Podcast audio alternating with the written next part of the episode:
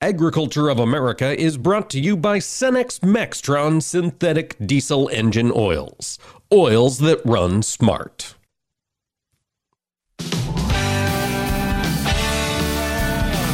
Informing America's farmers and ranchers. This is AOA, produced by the American Ag Radio Network. Now, here's your host, Mike Pearson. Well, hello, folks, and thanks for tuning in to AOA today. Taking a look at the markets to start the day here. My goodness, we've got some red in the on the screen in the grain markets. We've got soybeans down 15 to 22 cents. The wheat market off 23 to 24 cents. Corn also down six, five to six cents, I suppose, here across the board. We're going to talk markets at the end of the program with our friends from AgMarkets.net. Before we get to that, however, we have a lot of other issues worth unpacking in the world of agriculture.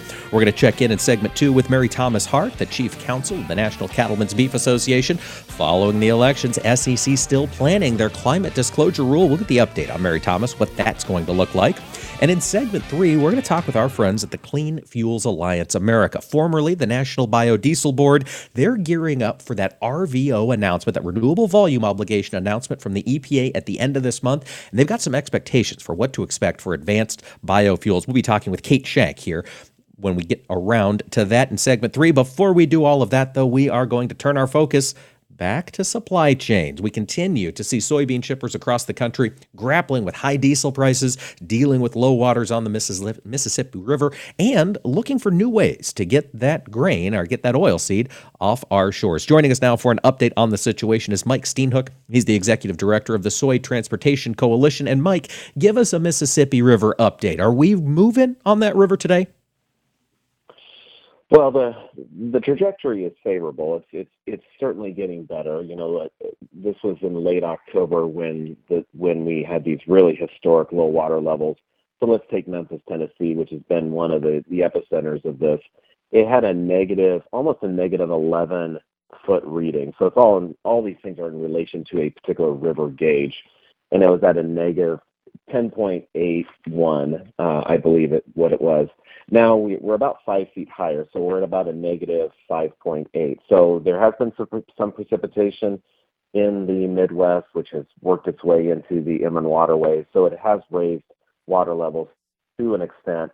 But you know, to give it some perspective, last year at this time we were at a, positive almost four uh, in Memphis, so about an eight you know foot difference, which is significant when you're talking about barge transportation. So yeah, the bottom line is the the Mississippi River is still under stress. It is still uh, significantly lower than normal.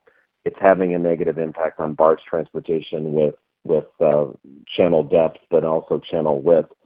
So, and, and again, it continues to be at a at an inconvenient time, given the fact that our our export program is is uh, we're in the sweet spot for that, particularly for soybeans.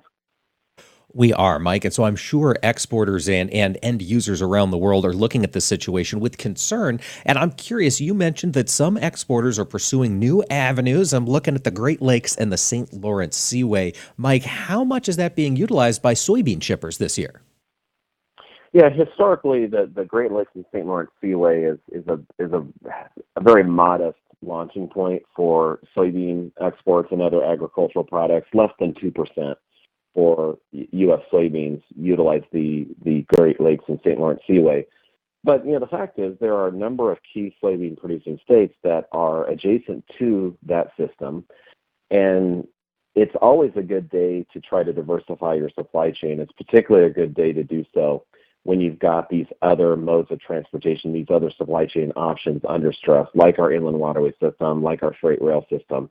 So the point that we're really trying to express is that this is a really good time to be exploring other options. There's going to be some shippers and exporters in certain areas of the country where the Great Lakes and St. Lawrence Seaway is not a good option for them.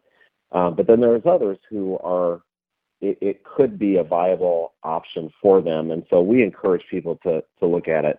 The Soy Transportation Coalition and the St. Lawrence Seaway Management Corporation have continued our partnership in offering what's called the Gateway Incentive Agreement. And this is for exporters who want to devote new freight to the Great Lakes St. Lawrence Seaway system And if they do so, they would be eligible for a 50% reduction on the tolls that are imposed on utilizing the system. There are a number of locks that you have to transit when you go through, navigate the system. So it'd be a, a 50% discount on those tolls. So it's just another enticement for people to look at other options.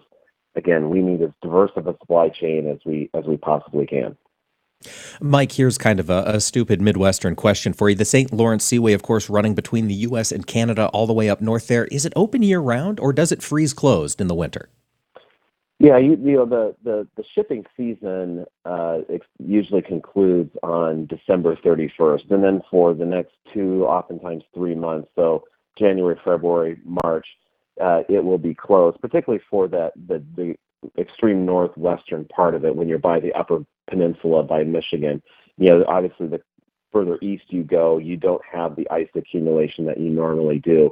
But that that is the the typical season that it does does close in, in that January, February, and then eventually reopens in, in March due to that ice accumulation.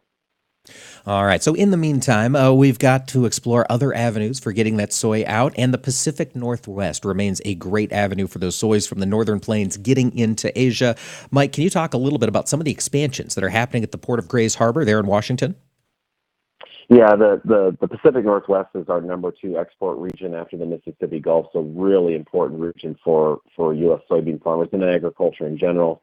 And one particular project that we're really excited about is an expansion of a soybean meal export terminal by the company AGP at the port of Grays Harbor, and that's located in Aberdeen, Washington, between midway, roughly midway between Seattle and Portland. And there's a current soybean meal export facility there, but then AGP announced a basically a doubling of that capacity, which will come online in 2025. So very exciting development. And what soybean, a collection of soybean farmer organizations decided to do is to encourage, to invest in this supply chain by providing $1.3 million to help underwrite some of the pre-engineering and design expenses that the port of Grays Harbor is having to incur by adding their rail capacity to serve this new export facility. So that's really really exciting. It's just a commitment by soybean farmers in their own infrastructure to really enhance the profitability of the of the industry. A really exciting development that recently was announced was the U.S. Maritime Administration uh, approved a grant for $25.5 million to help underwrite the cost of this expansion at the port of Grays Harbor. So it's just a great example of a company AGP, the port of Grays Harbor, the federal government, and soybean farmers all coming together to help uh, enhance our export capacity, particularly for soybean meal when we're seeing all this additional processing that is currently underway and then also as announced we're going to have to, it provides an opportunity to, to export more soybean meal. And this is a one particular specific project that, that's going to do that in the very near term. And soybean farmers were pleased to be a part of it. Absolutely. That is very exciting to hear some new avenues for exports being built on that West Coast. Folks, we have been talking with Mike Steenhoek, the Executive Director of the Soy Transportation Coalition. Mike, thanks for joining us today. Thank you, Mike, for having me. And folks, stick around. We're going to check in with Mary Thomas Hart, Chief Counsel of the National Cattlemen's Beef Association, when AOA returns.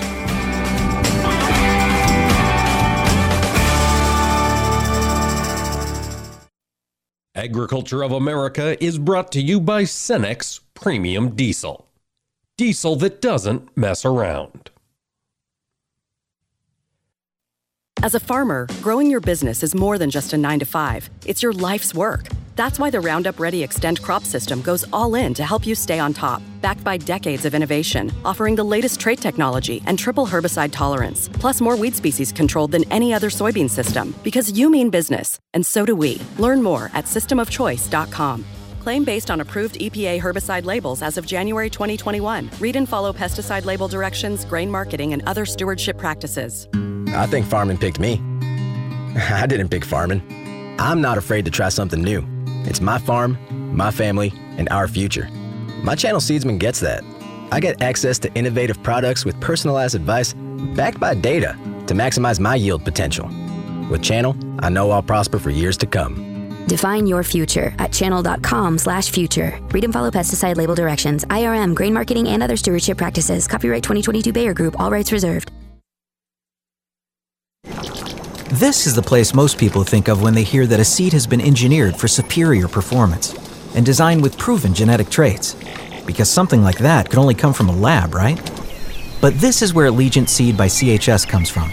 It's made by farmers for farmers its advanced genetics and unbeatable value are proven here in their fields to make sure they do the job in yours. Talk to your CHS retailer about Allegiant Seed today or learn more at AllegiantSeed.com. At Brevant, our corn and soybean varieties are vetted nearly 3 million times against the competition. How many? 3 million frickin' times.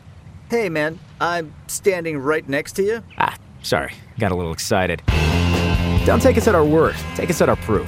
Visit Brevant.com to see for yourself. Brevant Seeds, it's about time. Brevant multi year on farm pre commercial head to head comparisons, third party and research trials, based on more than 2.8 million comparisons. You are not your diagnosis. A medical chart is not your identity. And vision loss does not define you. Your drive shows who you are. And you are not alone because we are driven too. To be a beacon of strength, a champion of courage, an advocate for hope. You are not alone. Because we are stronger together. We drive the research for the cures we are finding. We're fighting macular degeneration, retinitis pigmentosa, Usher syndrome, and the entire spectrum of blinding retinal diseases. We fund. We fight. We, we win. We we we we are, are the, the foundation, foundation fighting, fighting blindness. blindness. Together, we are fighting blindness. Join the fight at fightingblindness.org. Agriculture of America is brought to you by Cenex Premium Diesel. Diesel that doesn't mess around.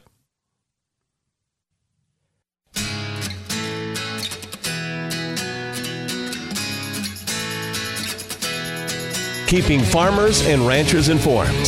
AOA. Now back to Mike Pearson. Welcome back, ladies and gentlemen, to AOA. Certainly appreciate being a part of your day today. And, well, one of the things that we are working on is unpacking the ramifications of that midterm election vote that happened last week. What's it going to mean for the country as a whole? And what's it going to mean for the priorities of the Biden administration? Well, joining us on that front is Mary Thomas Hart. She is the chief counsel at the National Cattlemen's Beef Association. Mary Thomas, thanks so much for joining us today. Thanks for having me on. You know, I want to pick your brain first uh, with an issue that's uh, kind of been on the back burner as we were heating up through the midterm elections, and that's the SEC climate disclosure rule. Mary Thomas, the rule that would require all public companies to report all of their greenhouse gas emissions. Is Gary Gensler at the SEC still pushing for that rule?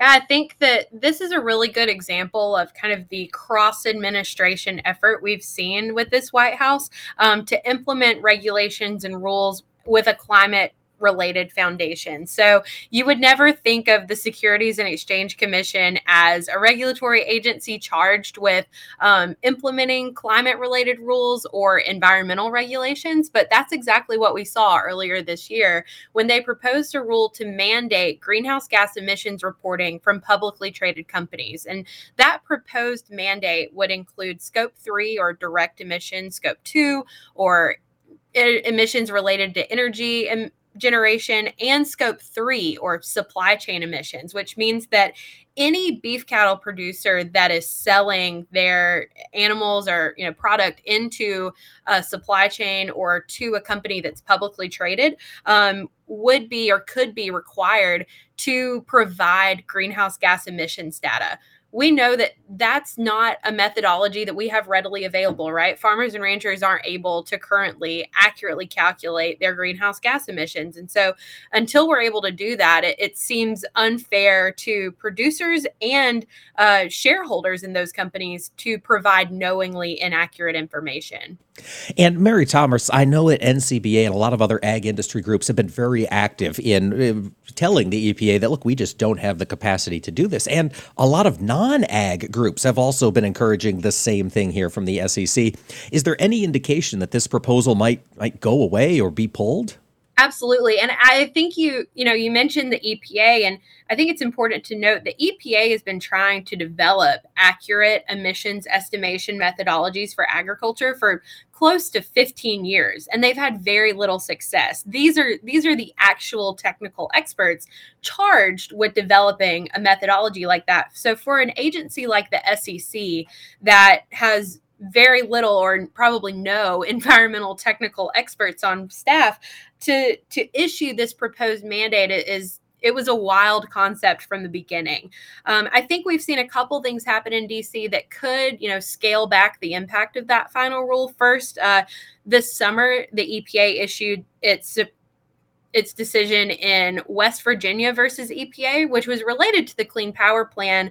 But in that decision, the Supreme Court told the Biden administration and the executive branch generally that in order for them to act on issues that are politically divisive you know that are that are you know kind of at center stage politically there needs to be a very direct mandate from congress so you know when we look at this sec rule it's not clear where in statute Congress has told the SEC that they can act in this manner. So I think that's going to require them to to take a second look at this proposal. There were also some kind of odd uh, procedural issues this fall when the agency realized that it actually lost about 700 comments uh, in the docket. So they had to kind of go back and, and reconfigure some things, back, go back and find those comments. So while they were expecting to finalize this rule before the end of 2022, now they don't expect to finalize a rule until 2023.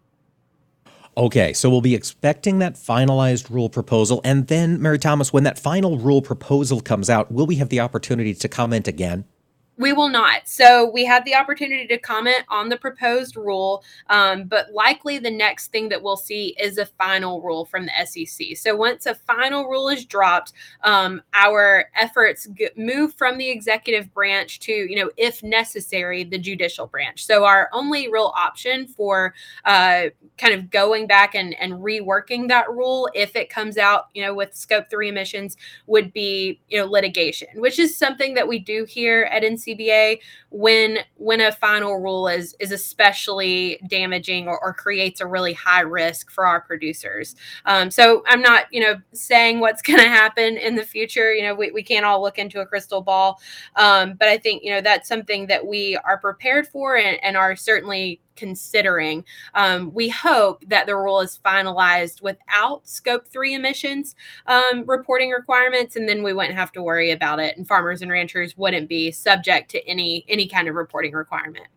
Now, I think that's a really interesting point, Mary Thomas. So, if this final rule comes out and they've dropped the scope three, it's just scopes one and two, would NCBA not have a problem with this piece of ruling, or would it be perhaps one more step towards eventually rolling to a scope three emissions uh, requirement? Obviously, there's there is some inherent risk, right, in creating any reporting requirement like that. But I think we are more confident in the science behind scope one and scope two emissions calculations, right? And at the end of the day, um, I think one of the biggest issues for us is making sure that you know if if the purpose of this rule is to provide shareholders of public public companies with accurate information, um, scope one and scope two emissions reporting would would go a long way to provide accurate information to those shareholders.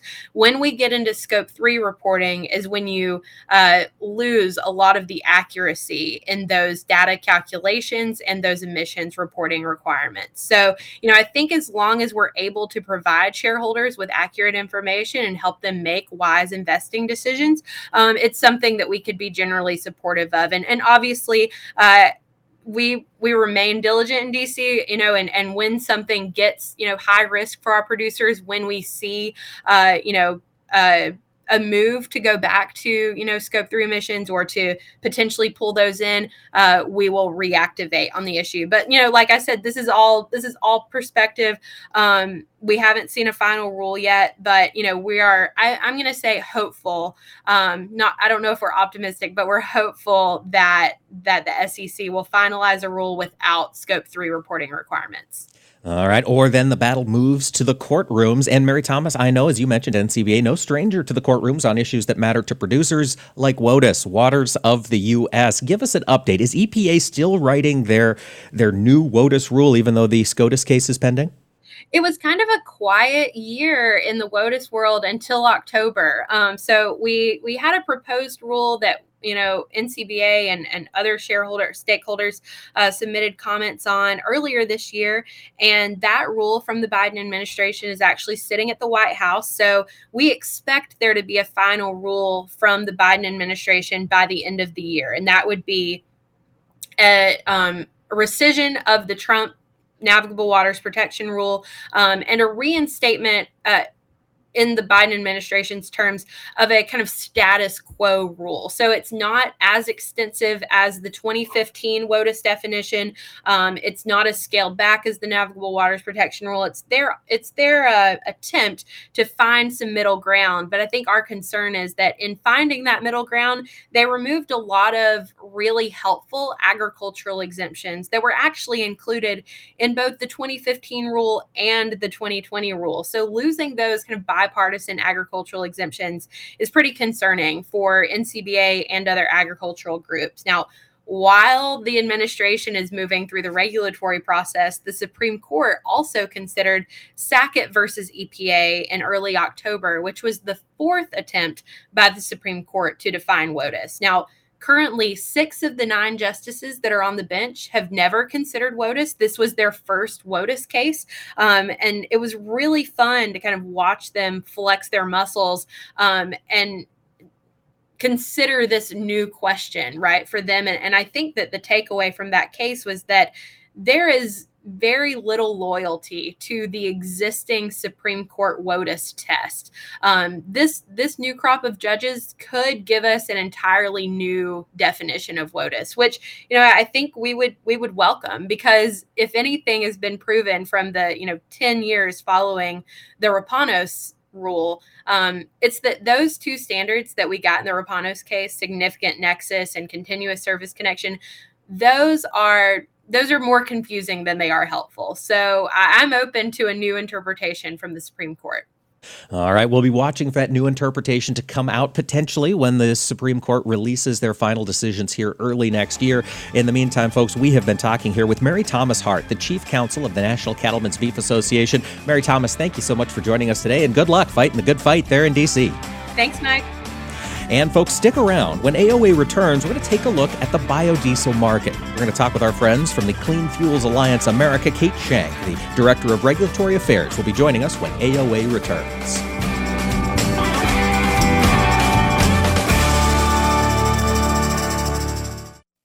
Agriculture of America is brought to you by Cenex Premium Diesel.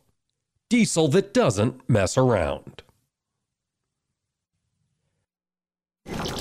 This is the place most people think of when they hear that a seed has been engineered for superior performance and designed with proven genetic traits. Because something like that could only come from a lab, right? But this is where Allegiant Seed by CHS comes from. It's made by farmers for farmers. Its advanced genetics and unbeatable value are proven here in their fields to make sure they do the job in yours. Talk to your CHS retailer about Allegiant Seed today or learn more at AllegiantSeed.com. At Brevant, our corn and soybean varieties are vetted nearly 3 million times against the competition. How many? 3 million frickin' times. Hey, man, I'm standing right next to you. Ah, sorry, got a little excited. Don't take us at our word, take us at our proof. Visit Brevant.com to see for yourself. Brevant Seeds, it's about time. Brevant multi year on farm pre commercial head to head comparisons, third party and research trials, based on more than 2.8 million comparisons. You're listening to AOA for the American Ag Network. I'm Jesse Allen reporting. Well, as we take a look at what's going on in this market trade, yesterday we saw late session volatility in the grain and oilseed markets as we got reports that missiles had fallen into Poland that appear to be Russian made. However, those reports uh, quickly have been uh, refuted as Western officials have said it appears those missiles uh, evidently came from Ukrainian air defense systems, even though they were Russian made. So uh, that appears to have eased some of the tensions in the Black Sea region here for a short time. We also see positive reports about Russia willing to extend the Ukrainian grain deal, which expires coming up here on the 19th. Corn is a little bit off the lows from the overnight. We're down three to four, while soybeans are down 21 to 25. Got some pressure there. Worries about Brazil's big crop of soybeans that are potentially on the way. Also, wheat markets under some pressure here as well as we work through our session on Wednesday. The U.S. dollar index has been under pressure yesterday and a little bit of pressure so far on Wednesday with the dollar down six basis points at 106.23. Energies, crude oil down as well. 212 a barrel lower last check 84.80 with the stock market relatively quiet. Over in the livestock trade, it's mostly mixed action there on Wednesday. On the cattle side, traders are uh, already apparently gearing up for the cattle on feed report coming up on Friday, waiting for the results of that and maybe doing a little bit of position squaring ahead of that report. Well, the hog market has been a bit up and down uh, on the day so far, with front months trading a little bit higher. Both cattle and hogs traders are also looking to cash, uh, looking at pork cutout values and uh, box beef prices to get a little bit of support in both of these complexes. Overall, a mostly lower market day on Wednesday as we work through the trading session. You're listening to AOA for the American Ag Network. I'm Jesse Allen reporting. I'll take dig a little, learn a lot for 30 bushels. Soft and crumbly. Tom. How does healthy soil feel to the touch? Correct. Dig a little for 40 bushels. Sweet and earthy. Tom. What does healthy soil smell like? Yes. Go again. Dig a little for 50 bushels. Dark, porous, and alive. Tom. What does healthy soil look like? You win. Understanding the basics and benefits of healthy soil can make your farm a winner too through lower input costs, better yields, and drought protection, which can lead to a healthier bottom line for your business. Contact your local Natural Resources Conservation Service office today to find out how you can unlock the secrets in your soil. This message brought to you by USDA's Natural Resources Conservation Service and this radio station. Agriculture of America is brought to you by Cenex Maxtron synthetic diesel engine oils. Oils that run smart.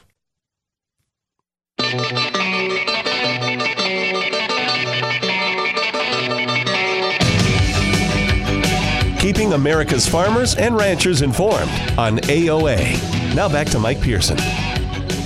Welcome back, ladies and gentlemen. Thanks for making us a part of your day today. You know, one of the slow moving stories we've been keeping track of here in the ag industry is the releases from the EPA on the renewable volume obligations, the requirements for the amount of biofuels to blend into the nation's gasoline supply.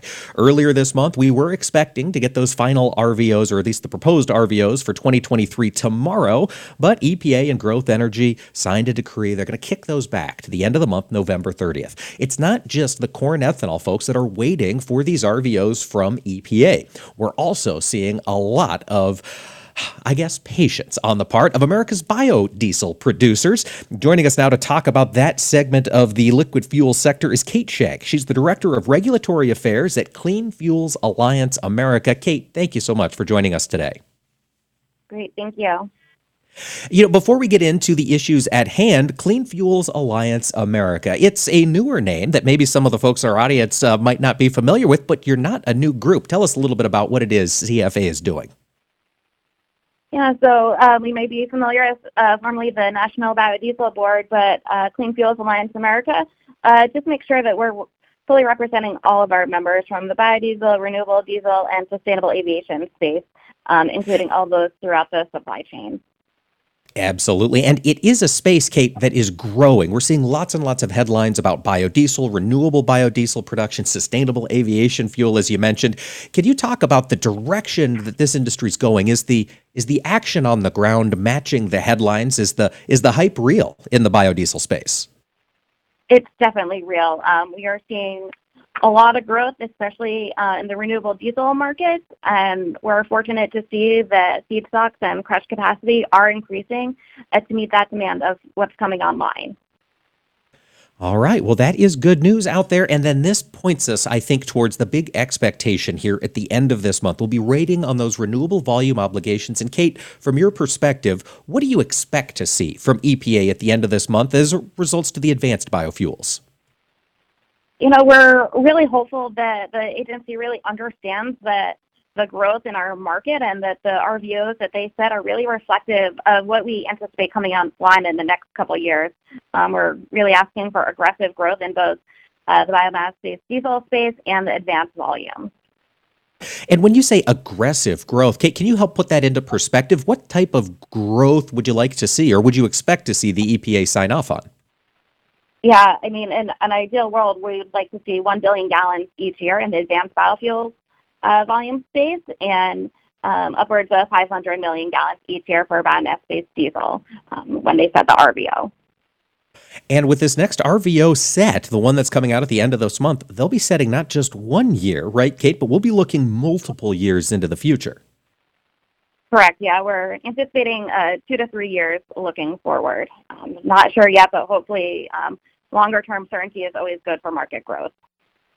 It certainly is. And I guess one of the questions I've got for you, Kate, you mentioned one of the key goals of kind of changing the NBB to the Clean Fuels Alliance is to more fully represent the industry that's been changing a lot and to make sure the folks in DC understand how well it's changing. On the regulatory affairs side, working with regulators and policymakers, do you feel as though those folks have an understanding of how much this industry has been changing?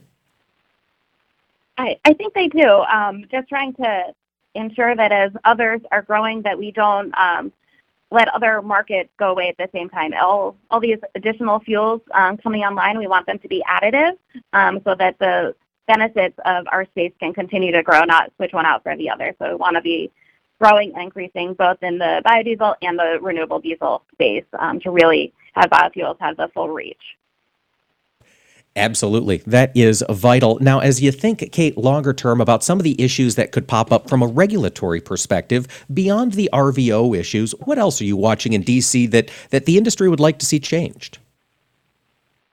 You know, from a regulatory standpoint, we're always looking to USDA additional feedstock opportunities and infrastructure incentives. So through USDA, the Higher Blends Infrastructure Incentive Program has been very beneficial um, to increase um, our fuels coming online. And you know, in the past, we've seen already an additional 1 billion gallons of biodiesel through the success of that program. So looking forward to that um, going forward again.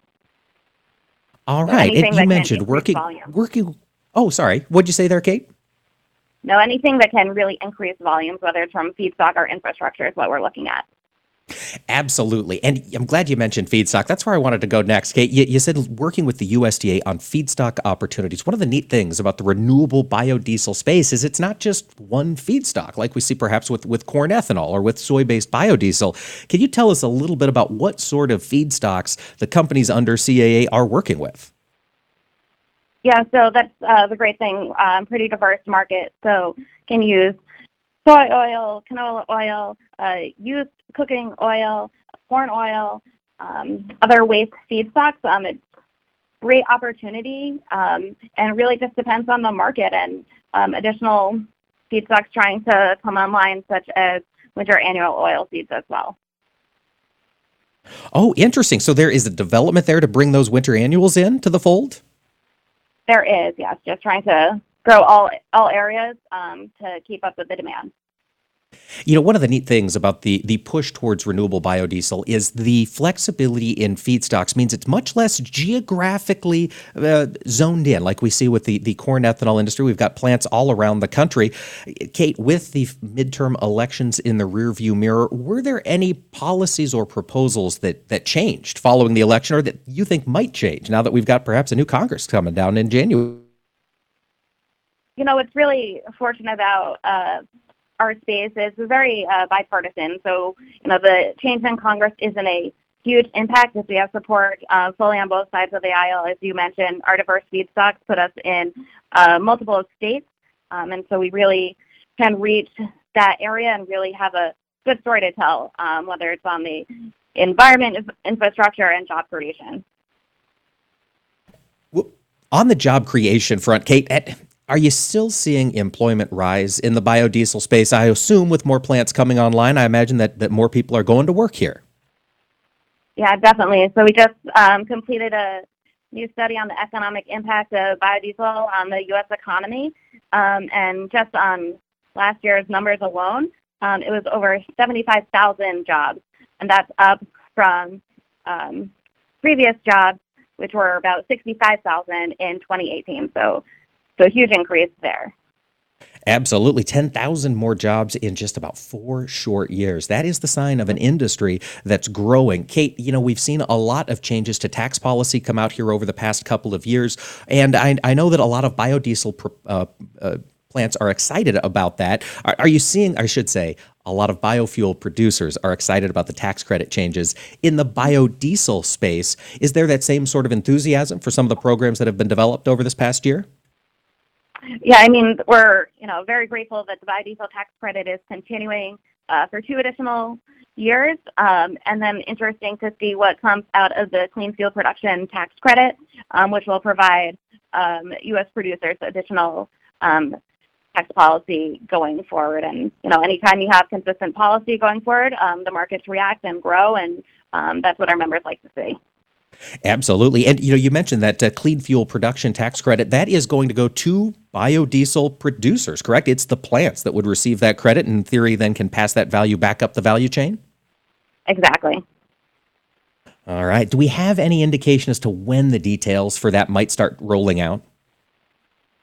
You know, I'm not quite sure exactly on that, but we are definitely providing our feedback to the Treasury and letting them know um, what our fuels can do and what our members would like to see to be successful under that tax opportunity. Absolutely, especially in a time when we've got gas prices continuing to stay high. Anything we can do to bring more liquid fuels into production and save the consumer a little bit of money certainly is going to be appreciated this time. Kate, while we've got you on the line and we're thinking about this industry, an industry that's maturing and changing a lot, there's a lot of excitement in it right now. And I would imagine that at the convention later or early January 2023, that excitement's going to carry through. Are you fired up for the Clean Fuels Alliance convention already? Oh, definitely. We are already preparing to, you know, see what new information we can share with the industry and our members and hopefully bring new folks into the conversation. Absolutely. And folks, if you are interested in attending, it is going to be in January, January 23rd, 24th, and 25th. And I believe it's in Tampa this year, isn't it, Kate? That's correct. Oh boy, not a bad place to be in January is Tampa, Florida. If you're interested in the, the changes and developments happening in the, the renewable biofuel space, Clean Fuel Alliance Convention, you can get the information at cleanfuelsconference.org. And Kate, I've got a question for you. Looking out to next year, new Congress, new priorities, anything you really hope they hit the ground running and doing when they get into uh, office there in January? Oh, I mean, I just think that, you know, any pressure that Congress can apply to um, EPA to get these volumes out and growing is what we really need to see. Absolutely. That's what it is all about. Kate, before we let you go, if we've got listeners who are curious about Clean Fuels Alliance, maybe they want to little, learn a little bit more about what it is you folks are doing and the work you're doing in Washington, D.C., where can they go for more information? Yeah, you can check out our website at cleanfuels.org. Excellent, folks. Cleanfuels.org. Check that out, though. Part of the future of liquid fuels is happening right there. We've been speaking with Kate Shenk. She is the Director of Regulatory Affairs there at Clean Fuels Alliance America. And Kate, thank you so much for joining us today. Very good. Thank you. And folks, stick around when AOA returns. We're going to dig into these market moves today. Soybeans still down 17 to 25 cents. The wheat market off 12 to 18 cents. Jim McCormick of agmarket.net will be joining us to end the show. We're going to talk about just what's developing there and what's happening over on the livestock side. Mixed trade there in cattle and hogs. Folks, stick around. More AOA coming up after this.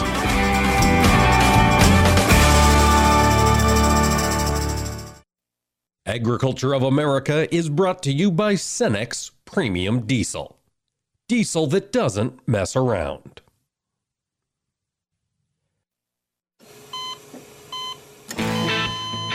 As an organ donor, your story doesn't have to end. The good in you can live on. In fact, you could save up to eight lives with your gifts. Your heart could keep beating your kidneys could keep filtering, and your intestines could keep on digesting for others. And that's not all. You can improve the lives of 50 more people as an eye and tissue donor, restoring sight and health. And you're not just helping out the person receiving the transplant, you're touching whole families with your life saving gift. Register in minutes. Just go to organdonor.gov. You'll be happy you did. And just maybe, someone else will be happy too. Sign up today. Go to organdonor.gov. It saves lives. U.S. Department of Health and Human Services, Health Resources and Services Administration. Hey, Dad, your prescription will be ready in just a minute. Hey, Dad, your laundry will be ready in just a minute. Dad, your lunch will be ready in just a minute. Hey, honey, why don't you take a minute? When you help care for a loved one, you give them as much time as you can, making sure they're safe and comfortable. But it's just as important that you take some time for yourself. At AARP, we can help with information and useful tips on how you can maintain a healthy life balance, care for your own physical and mental well being, and manage the challenges of caring for a loved one. Because the better care you take of yourself, the better care you can provide for your loved one. Thanks, Dad. Thank you. You're there for them. We're here for you. Find free care guides to support you and your loved one at aarp.org/caregiving. That's aarp.org/caregiving. A public service announcement brought to you by AARP and the Ad Council. As a farmer, growing your business is more than just a 9 to 5. It's your life's work. That's why the Roundup Ready Xtend crop system goes all in to help you stay on top, backed by decades of innovation, offering the latest trait technology and triple herbicide tolerance, plus more weed species controlled than any other soybean system. Because you mean business, and so do we. Learn more at systemofchoice.com. Claim based on approved EPA herbicide labels as of January 2021. Read and follow pesticide label directions, grain marketing, and other stewardship practices. I think farming picked me. I didn't pick farming. I'm not afraid to try something new. It's my farm, my family, and our future. My channel Seedsman gets that. I get access to innovative products with personalized advice backed by data to maximize my yield potential. With Channel, I know I'll prosper for years to come. Define your future at channel.com slash future. Read and follow pesticide label directions, IRM, grain marketing, and other stewardship practices. Copyright 2022 Bayer Group, all rights reserved. Tune in the first Wednesday of every month to listen to the monthly grind here on AOA. It's brought to you by our friends at the National Corn Growers Association, and each month we're going to dig into one specific aspect of corn demand. What happens to this grain after it leaves your operations and enters the global supply chain? That's what we're going to talk about each month on the monthly grind. Again, that's the first Wednesday of every month, and you can also find us wherever you listen to your favorite podcast. It's a show you don't want to miss. At Brevant, our corn and soybean varieties are vetted nearly 3 million times against the competition. How many? 3 million frickin' times! Hey, man, I'm standing right next to you. Ah, sorry, got a little excited. Don't take us at our word, take us at our proof. Visit Brevant.com to see for yourself. Brevant Seeds, it's about time. Brevant multi year on farm pre commercial head to head comparisons, third party and research trials, based on more than 2.8 million comparisons. This is the place most people think of when they hear that a seed has been engineered for superior performance and designed with proven genetic traits. Because something like that could only come from a lab, right? But this is where Allegiant Seed by CHS comes from. It's made by farmers for farmers. Its advanced genetics and unbeatable value are proven here in their fields to make sure they do the job in yours. Talk to your CHS retailer about Allegiant Seed today or learn more at AllegiantSeed.com. The landscape of media has changed, and people are more skeptical than ever about where they get their news and information.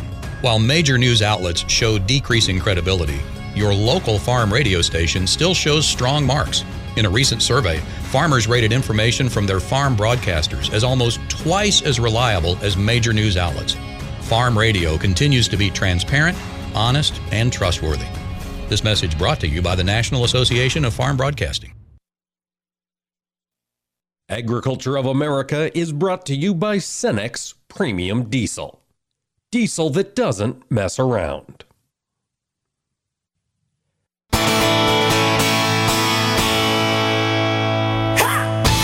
keeping America's farmers and ranchers informed on AOA. Now back to Mike Pearson. Well, folks, we're going to turn our attention over to the commodity markets in this next segment. Jim McCormick of agmarket.net joins us here. And Jim, we've got soybeans on a bit of a sell off today, 17 to 25 cents down, following a what I thought was a pretty impressive October crush report from the National Oilseed Processor Association. Jim, what's going on in the soybean market? Right now, I think what you're going to look at, Mike, is the bean oil price. It's getting uh, quite a bit under pressure today. Uh, part of the run-up in the beans over the last couple of days has been a very good, strong crush margin from the U.S. domestic industry. That's driving the price up. Now you got the bean oil coming down. Part of the reason why bean oil is breaking right now is if you look at price of bean oil coming out of Brazil, you could actually be an importer of bean oil from South America into the United States and make it work economically. So that's putting some pressure on the bean oil, and I think that's leading to a little bit of pressure in the beans, even though that crush number, as you said, was a relatively good crush number. And Jim, I've got kind of an ignorant question for you. Down there in Brazil, when they're exporting soy products in particular, how much capacity does Brazil have for product exports, be they meal or oil? I couldn't tell you off the top of my head the total capacity. It's usually not a lot because in general, Brazil likes to sell the raw product to the world. Argentinians, interesting enough, Mike, are they're the ones that tend to take the product and turn around and you know grind the beans themselves and sell meal and oil to the market. So they don't do a lot. So I'm not saying they're going to bring a lot of bean oil in. I'm just saying essentially if you're a bean oil consumption in the United States, what happens is if you can make that economically bean oil provider go, hey, look, why should I buy it from you when I buy from the Brazilians a little bit cheaper in a way to try to get that, negotiate that price down a little bit. That's probably what you're going to see. Because like I said, in general, we're not going to bring a lot in, but we will bring some in. I do believe, though, interesting enough, as we get into the latter part of this year, into the summer of 2023, I would not be surprised to see us become an importer of beans and potentially corn into the southeast from South America due to you know potential shortfalls of U.S. production due to the fact you know our production this year, especially on the corn side of the equation, was you could argue a shortfall because the projected carryouts below 1.2 billion are less than one month's use. That's a great point, Jim. I'm really glad you brought that up. How does that how does that impact I think the the overall concern of a slide here in the markets? Corn's holding up relatively well today, technically with beans down 25. What does that do to the chart? Overall, the corn chart's holding out quite well. As you mentioned, technically speaking, we went right down and held the 100 day, took out the 100 day yesterday on the March contract, got above it. December corn held it. So technically the corn market's holding. I would look for this corn market to find some support anytime you get down near 660, down toward the gap support, maybe 30 cents below that, Mike. The reason being is you look at what the cash market is out west very strong cash basis. We are very dry in the United States right now. I think the producer, plain and simple, when it gets down to those levels, he's just not going to be interested in selling it. So the market's going to have to do something to bid up. Now, the one thing you might see happen, producers, is you might see a very strong cash market being done by the heavy lifting of the basis. And this is a situation, if you get a very good basis, you might consider moving some grain, at least on a basis contract, and then see if this market will respond down the line. Because the reality is the world supply is still very, very tight the grain situation changes in the grain corridor or the Argentina crop continues to get tighter, you could see more demand come right back into the United States as the world tries to fill that shortage. Jimmy, you just mentioned as the Argentinian crop gets shorter. Of course, when we look down at Brazil, we look at Argentina. We're planning on big crops out of both of those places. Is the trade starting to ratchet back expectations? You mentioned Argentina. Is it happening in Brazil at all? I think it's not exactly happening in Brazil, but we're getting a little bit of cautious because the northern and central part of Brazil overall, I believe, is doing very well, Mike. The problem is you get to far southern Brazil, kind of getting closer to that Argentina, they're dealing with some of that dryness issues, and that is something that we need to be concerned about as a world supply. But yeah, the trade, as you look at the price, I don't think you can say it's they're pricing panic pricing in South America weather, but we need to keep an eye on it because the reality is we're still in La Nina, and we've been in La Nina now going on three years, and those last couple of years of La Nina, South America crops have struggled a little bit. And like you said, if you look at the balance sheets in the world, you're like, hey, that's not a problem. But the balance sheet is assuming we're going to have these record acres and record yields out of South America that are far from guaranteed. They certainly are. A lot of winter and that growing season down there remains ahead of us. Jim, I'm curious about the energy markets. If we can take a look over there, we've got crude dropping down another buck 50 today. Is the are the recession concerns going to push this crude oil market lower here over the next couple weeks in your mind? I think in general it's probably going to. We are trying to find a little bit of technical support on the crude here near last week's lows and right near the 50-day moving average. But the reality is the inflationary pressure is still on. The Fed's probably going to raise interest rates as we go into their meeting in December. That's going to put pressure on the market. The other thing I think the market, Mike, is looking at is what's going on in China. China is still the behemoth of the world economy. They are the big importers of energy and commodities. If you look at COVID cases right now, their COVID case count is the highest it's been all year. Now, China, you might have heard, has pivoted away from the zero COVID policy. Well, they haven't quite pivoted away from it. What they've done is instead of if if you had COVID, tested positive, your producer has got to go into lockdown just like you traditionally the producer's wife would have had to go into lockdown, the secondary contact, she doesn't have to go lockdown. But since you have it and your producer's around, you both still have to go to lockdown. And maybe the lockdown instead of 10 days isolation, it's five to seven. But they're still got a very tough policy COVID wise that throws just a lot of sand into the grease of the world economy of production.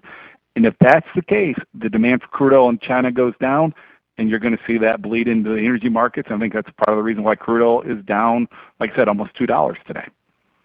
All right, we'll continue to watch what happens over there in Asia. Global markets certainly matter to our bottom line. Jim, before we let you go, we're seeing some more volatility in the wheat market here. I imagine this has to do with the missiles that landed in Poland? Exactly. The market skyrocketed yesterday when those missiles landed in Poland. The world was afraid that was a the conflict in Ukraine was going to be expanded, or maybe the Russians were going to shut down the grain corridor. As we found out, it looks like they, you know, the missile hit it, but it's, um, you know, it's not dramatic. The grain corridor is going to be open, and that's going to put pressure as the world's going to get the Ukrainian wheat and corn. All right, we'll see that market continue to react to the headline news. Jim McCormick of agmarket.net, thanks so much for joining us today. Thank you.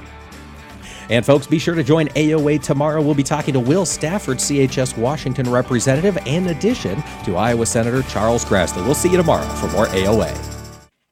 Agriculture of America is brought to you by Cenex Maxtron synthetic diesel engine oils.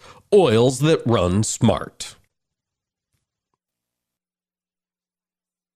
With harvest wrapping up, Channel technical agronomist Don Gustafson joins me to provide an outlook on harvest and an analysis of Channel's product performance this year. Don, what does Channel have on offer that you're excited about? I am definitely excited about what we have throughout our whole entire portfolio. We've got, you know, the Double PROs, which is above above ground protection. And we've got uh, SmartStax and the new SmartStax PRO hybrids for the, the pesky uh, corn root worms pressures that we're facing. So very excited. We've got everything that that uh, from from the early hybrids to late late hybrids that can cover droughty conditions and also you know the the nice rainfall conditions as well. Overall, very nice portfolio. That was Channel technical agronomist Don Gustafson. To see how Channel products are performing in your area and sign up to receive local harvest results via text or email, visit channel.com/yield. Through the years, you've really kept up with the times. You're on social media. Like, like, dislike, block. Maintained your health. 10,000 steps. I'm a beast. You even programmed your own smart home. In 10 minutes, remind me that I'm a genius. In 10 minutes, I'll remind you that you're a genius. If you can do all that, you can definitely save for retirement. Just go to aceyourretirement.org, a free online tool sponsored by AARP that can help you get on track with your retirement savings no matter your age. At aceyourretirement.org, you'll meet Avo, the friendly digital retirement coach, and in just three minutes, get personalized recommendations to help boost your retirement savings. They're easy to understand and work with your lifestyle. It's quick, easy, and free. Plus, it's brought to you by AARP, so you know they got your back. You are a genius. Take charge of your retirement. Go to aceyourretirement.org now. That's aceyourretirement.org. A message from AARP and the Ad Council.